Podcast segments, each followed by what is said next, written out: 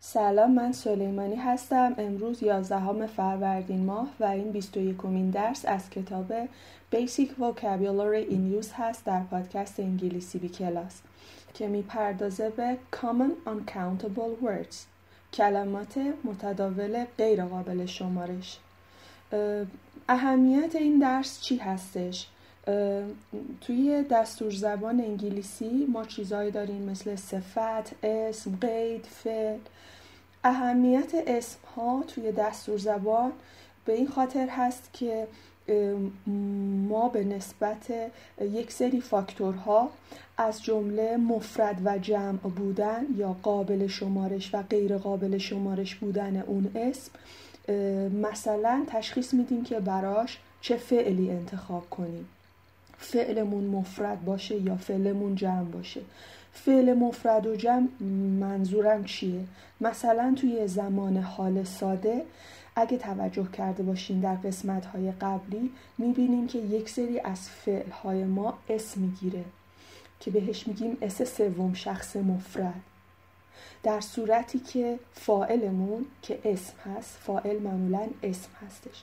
فائلمون مفرد باشه فعلمون اس سوم شخص می‌گیره و از لحاظ قابل شمارش و غیر قابل شمارش بودن دیگه چه چیزی رو باید بدونیم؟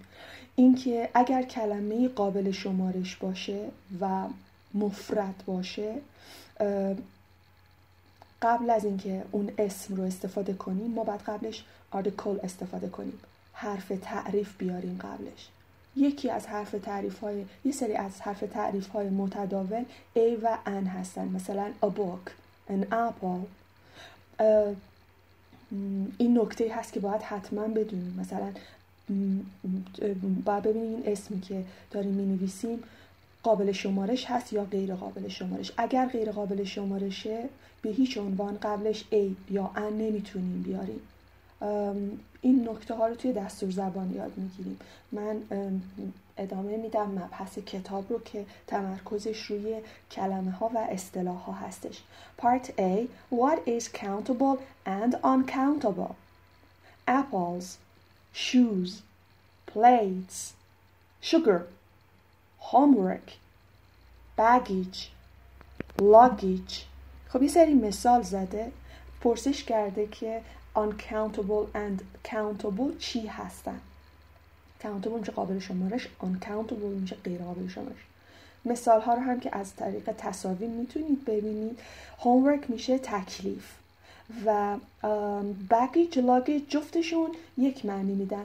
کل مجموعه چمدان ها ساک ها چیز، چیزهایی که ما توی سفر همراه خودمون می‌بریم. حالا می‌خواد یه دونه باشه می‌خواد یه مجموعه از چیزها باشه. بهش baggage یا luggage میگیم. هر چیزی که من دستم گرفتم به عنوان چمدون ساک نمی‌دونم یه کیسه پلاستیکی اینا همشون baggage یا luggage من هستش. countable. Nouns you can count and make plural.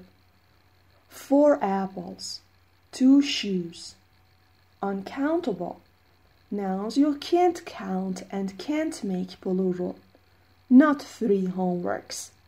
Not four baggages.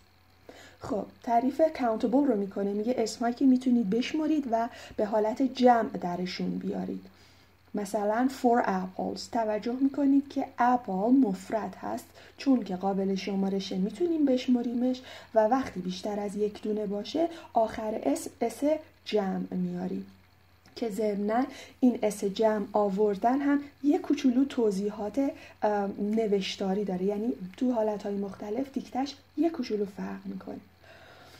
two shoes دو تا کفش. Uncountable غیر قابل شمارش اسم هایی که شما نمی‌تونید count بشمرید و نمی‌تونید make plural به حالت plural جمع درش بیارید. حالا این دوتا مثالی که زده یعنی خطا هستن. Not three homeworks. ما homework به معنی تکلیف رو نمی‌تونیم بشمریم. بگیم مثلا سه تا تکلیف توی زبان انگلیسی. یا نمی‌تونیم بگیم four baggages. من می‌تونم بگم four bags. چهار تا کیف. اما نمی‌تونم بگم for baggages. Uh, can I have three apples and some sugar please?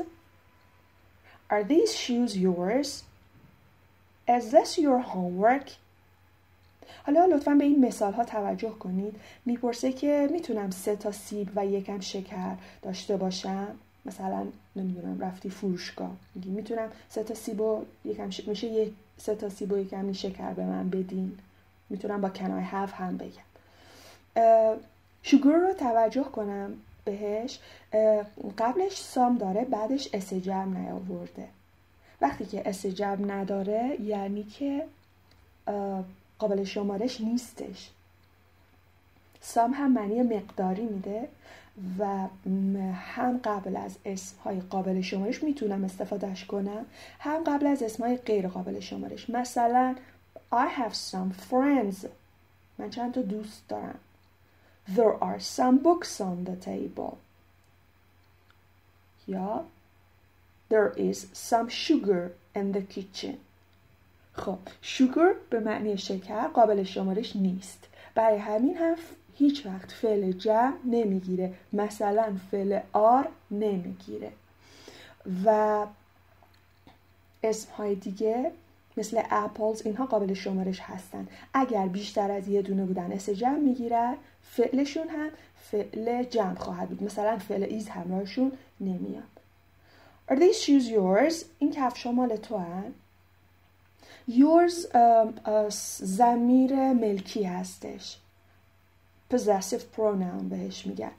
لیست زمایر ملکی رو می‌تونید سرچ کنید. Mine, yours, his, hers, ours, theirs. کاربردش جاش توی جمله و طرز استفاده کردنش با های ملکی یکم فرق می‌کنه. از آز مفهومی با هم شبیهن ولی نحوه استفادهشون فرق می‌کنه.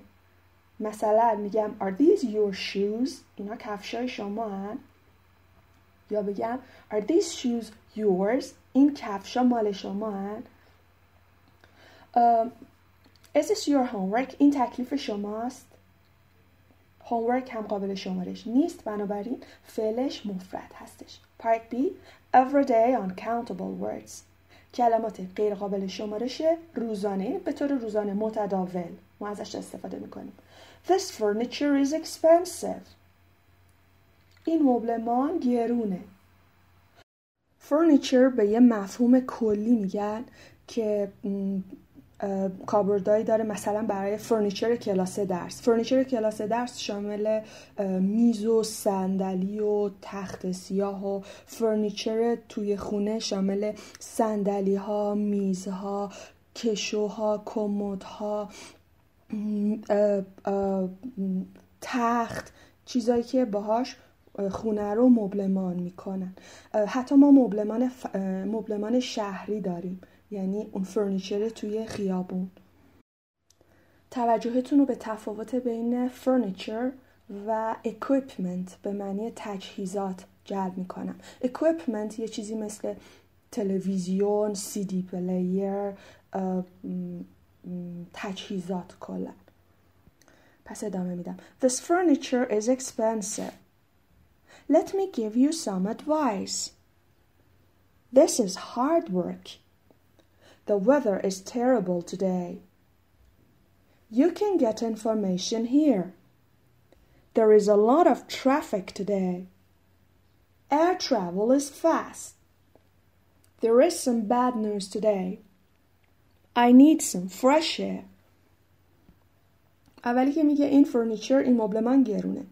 دومی میگه بذار بهت یه توصیه ای کنم بهت یه نصیحتی کنم و اون بالا نوشته you should یکی از راههایی که می‌خوایم به کسی توصیه ای کنیم با ساختار you should هست مثلا You should do your homework before you play with your friends بهتره باید تکالیف تو قبل از اینکه با دوستات بازی کنی انجام بدی.